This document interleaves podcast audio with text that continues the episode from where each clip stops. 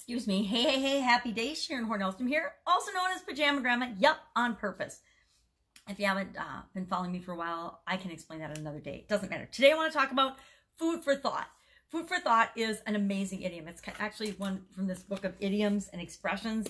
I'm just trying to get a different perspective and open my mind to looking at things and trying to understand people and things that affect my businesses better. And one of the ways to do that is to think about the words that we use, the words that we choose, the phrases, the expressions, the idioms, because they're so ingrained in our being and in our culture that they do impact the way we think, the way we describe things to people, the way we communicate with people. And so I wanted to understand those better. And I, I think that there's value in asking myself a question. What does this mean? How does this apply to my business? And how can I help other people to see how it might apply to their business as well? So today's idiom is food for thought. And food for thought, I love this because I was in the food business for, for decades. I hate to admit that, but actual decades. And actually four and a half decades. My very first business was an ice business, and I guess that would be considered food. So food for thought.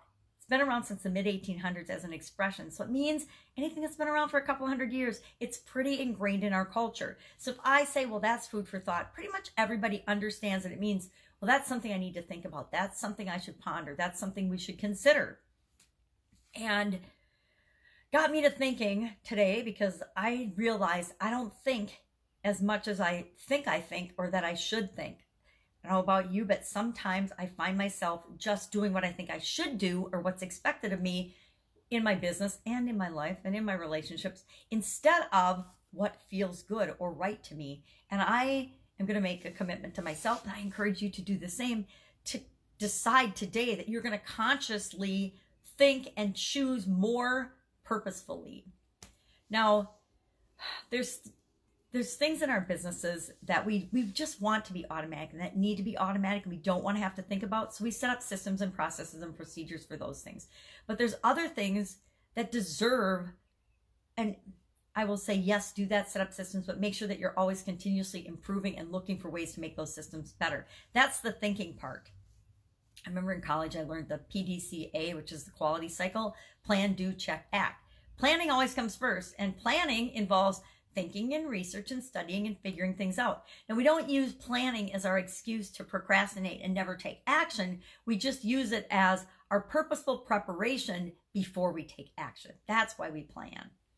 Um, but I have found lots of periods in my life where I was just doing things for the sake of doing them, doing things for the sake of keeping busy, being active, moving forward, and not always considering, is this the best action? Is this the best thing? And I believe that we always do what we can with what we've got right now. We always make the best decision for us at the moment, given the information and the resources and whatever else we have. But what if we were to take five minutes and actually think about what we're doing, plan and think and ponder and really say, is this moving me toward my goal? Is this the thing that I need to do?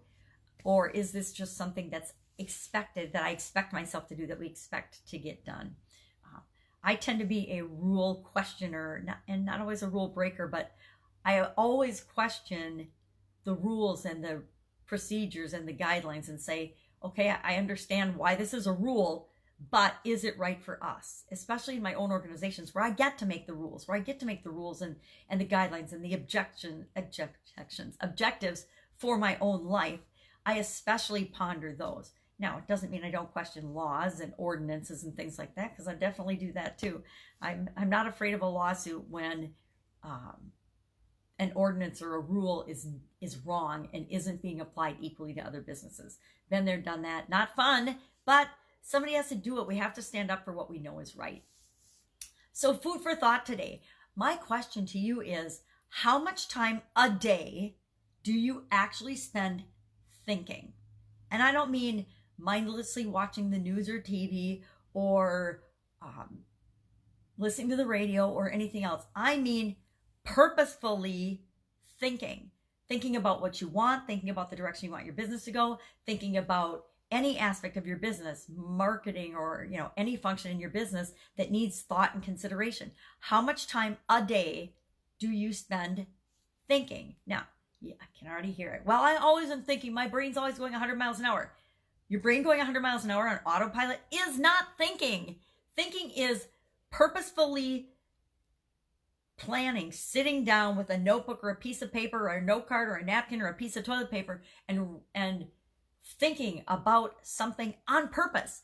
Thinking is on purpose. Thinking isn't autopilot, just behaving and running through our lives and going through the motions of our lives. Thinking. How much time a day do you spend actually thinking about whatever it is that you need to think about? Because I guarantee our life is worth planning and thinking about and doing on purpose and living on purpose. So that's my food for thought today. My food for thought is about thinking. Imagine that. Go out, make it an awesome day. If I can help you in any way, shape, or form, hit me up in the comments below or direct message me. I am easy to find because I'm pretty much everywhere. I wish you an amazing day, and I'll, of course, be with you tomorrow with a little more food for thought, because all of these idioms are food for thought. They're a way to open our mind, be more flexible, and ask ourselves questions that will supersize and grow and move our businesses ahead. That's it. See you tomorrow. Bye.